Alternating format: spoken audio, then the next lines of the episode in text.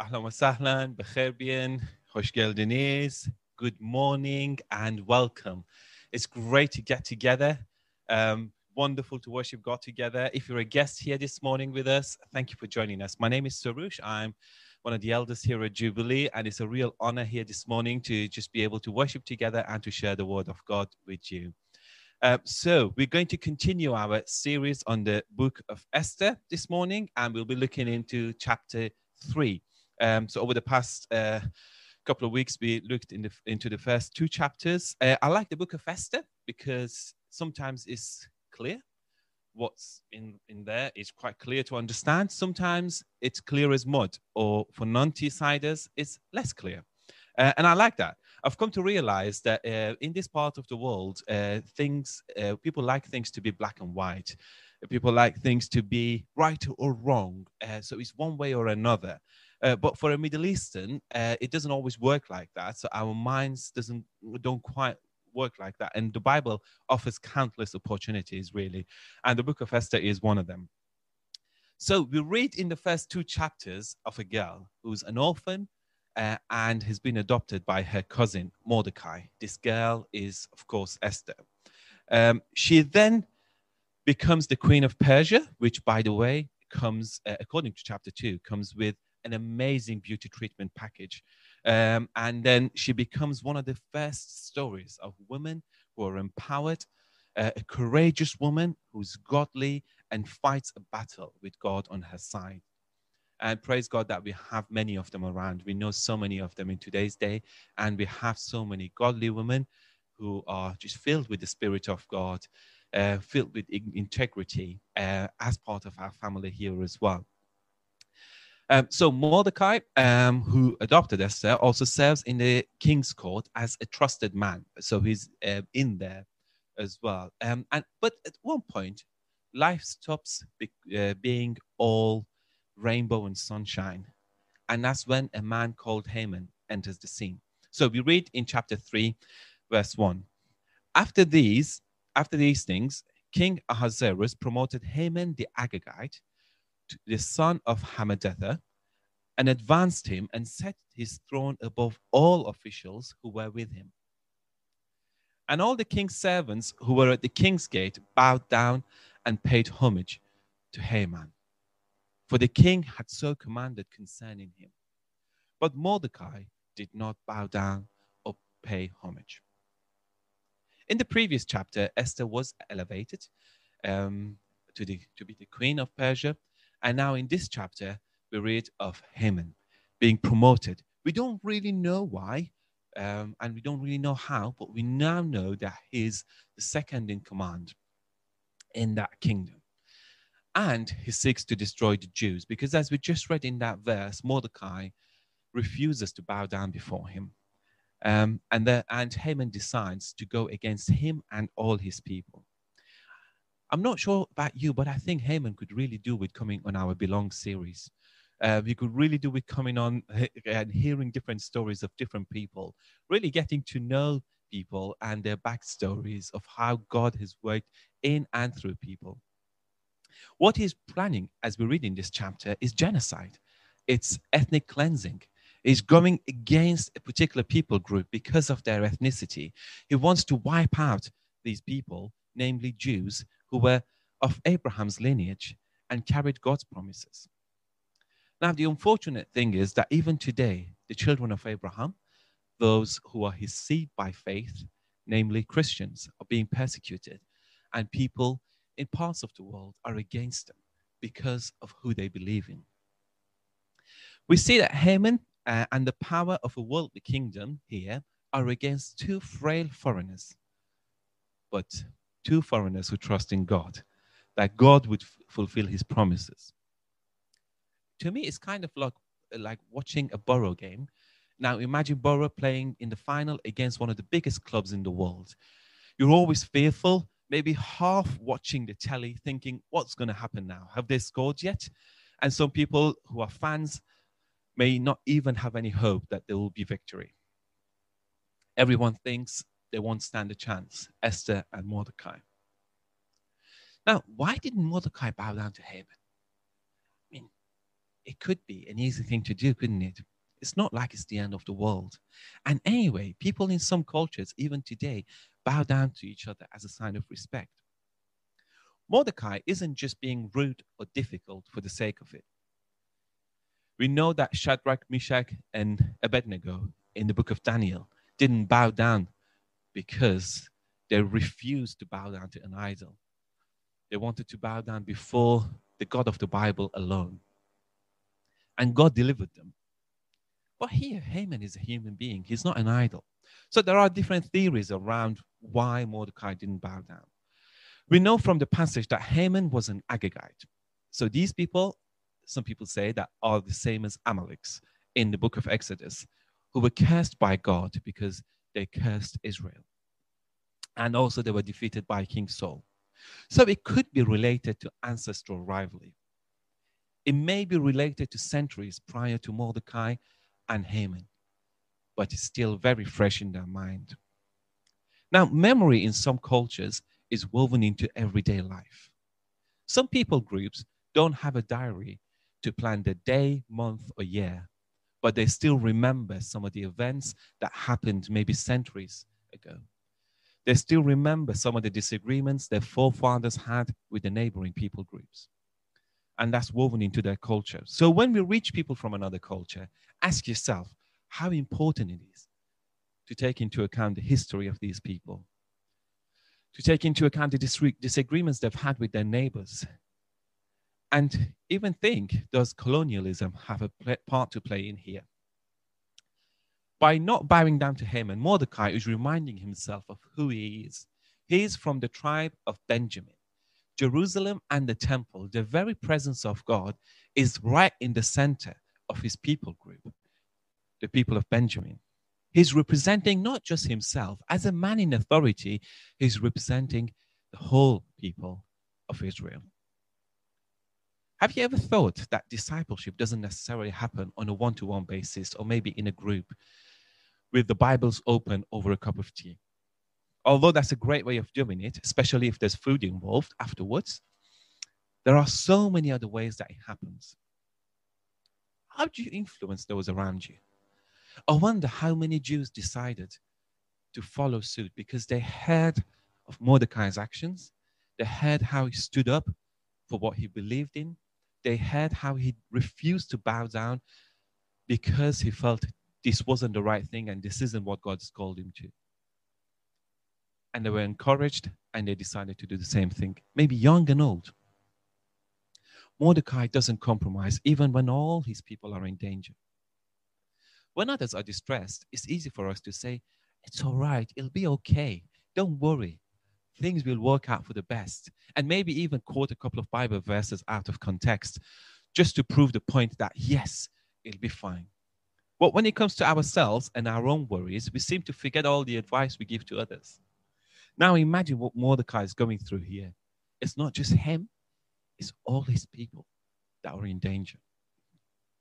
There was a point in my life just a few years ago when I was grappling with lots of illnesses. I, would, I was admitted to the hospital on a number of occasions with different illnesses.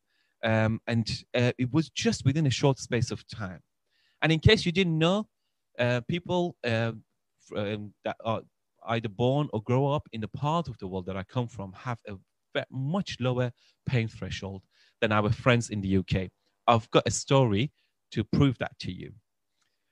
Um, so the fear of becoming ill was always with me.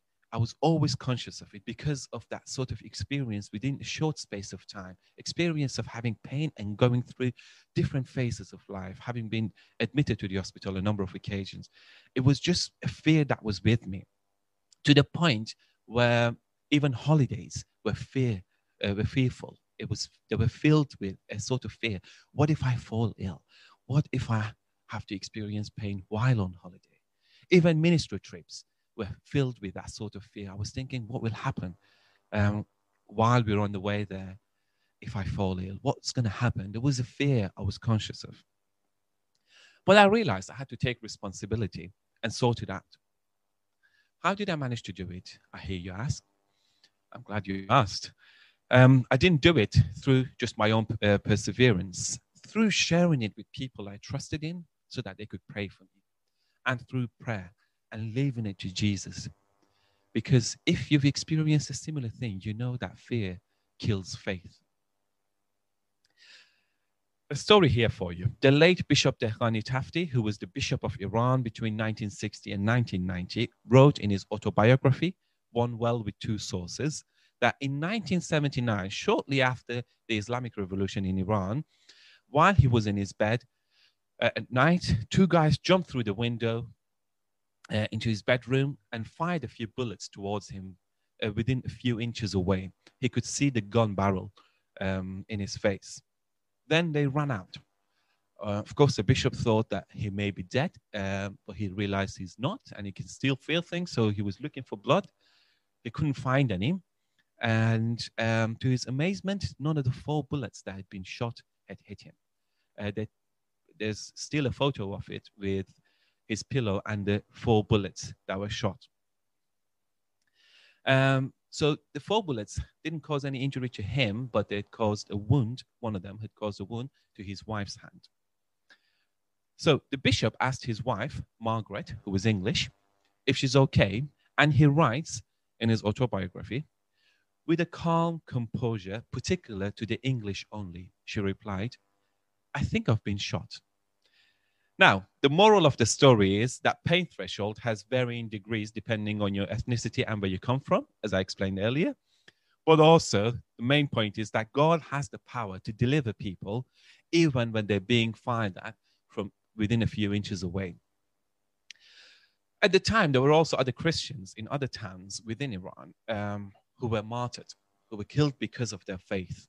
Um, couldn't God save them? God has a plan and purpose for each and every one of us. God has a plan for his creation and is sovereign over every single situation. He delivered me from my fear. He can deliver you from your bondage. You may be fearful of losing possession, status, family, the loved ones, those around you, reputation, and everything else that may be so precious to you. And these are all good things. But leave your fear with Jesus and trust that his grace is sufficient. Now, going back to Shush or Susa, circa 400 BC, imagine the distress that the whole Jewish community were going through. They'd heard what Haman was planning, and months later, Haman decides to put his request to the king. The 13th day of the month of Nisan, which comes before Toyota and after Mercedes Benz. Throughout all this time, the Jewish community had been living in fear. They were always on the edge. What's, going, what's Haman going to do? Was it just an empty threat? Or is he actually going to do something against us? Is he going to wipe us all out? What do we do? But they do so with prayer and fasting because prayer changes things. Jesus went through a similar thing. People plotted his death. They were sitting around the table discussing how to catch him, how to get him in, and how to kill him, and planned to destroy him. God also had a greater plan at the same time. Up to a point with Jesus' life, it may seem like God's losing. Because those who wanted to kill Jesus actually managed to do it. But the great thing is that even those who killed him heard of Jesus' resurrection on the third day. Now, how can you defeat a guy who's defeated death? What can you do against him? In Haman, we see the depth of depravity that power and pride can cause if they're not handled with integrity. There is a danger that threatens us all to turn into Haman. If you're in authority, search your heart for pride. If you're in a position of influence, search your heart with God's word and keep a check every day. Don't despise accountability. Now, if you know how the story ends, you can have a sigh of relief. Say something Christian against the lines of praise the Lord and go about your day to day business. But there's also a sobering truth the spiritual warfare continues today, and it is against the church. In parts of the world, confessing that you believe in the risen Lord Jesus and not agreeing to bow down before the spiritual authorities will cost you your life. Many of our brothers and sisters go through that every day. Some are persecuted by their families, whilst some are persecuted by authorities, similar to the story here.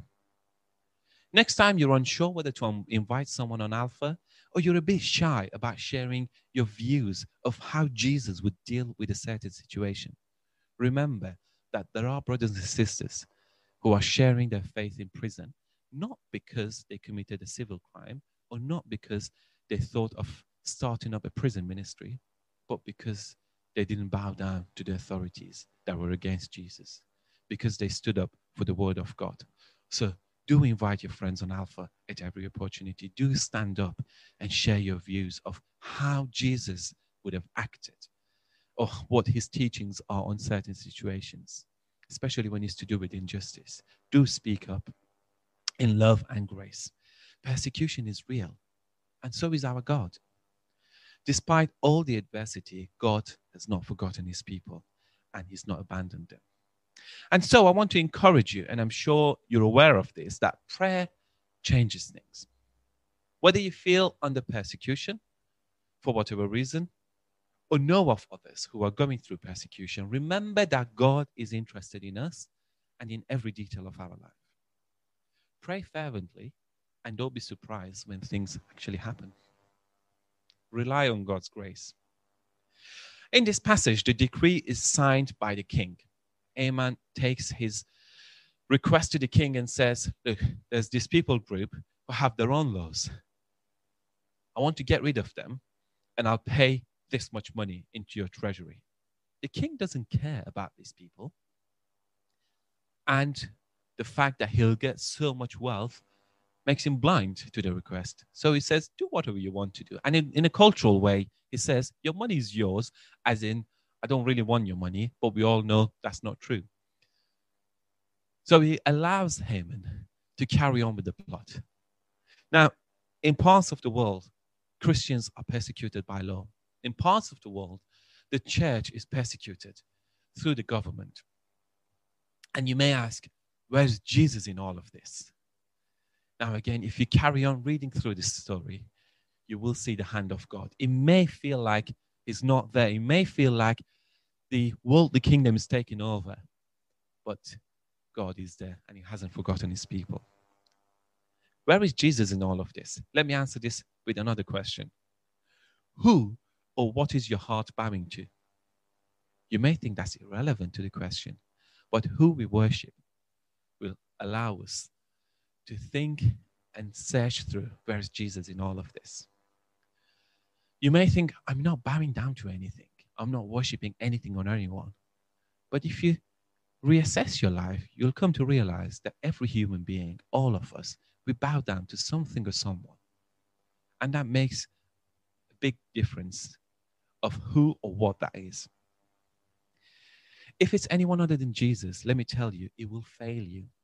You may feel on top of the world at the moment, but Jesus says anything or anyone other than him is sinking sand. In other words, you're building life on a ground that's not secure. It will fall this day or tomorrow. Consider changing the posture of your heart to worship.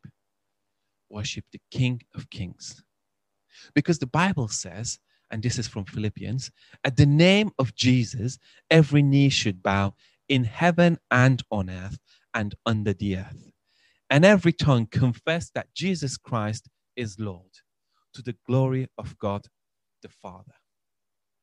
So if you're not worshiping Jesus and you're not bowing down before him, as we were singing in that song, we've been ushered into the presence of the King of Kings.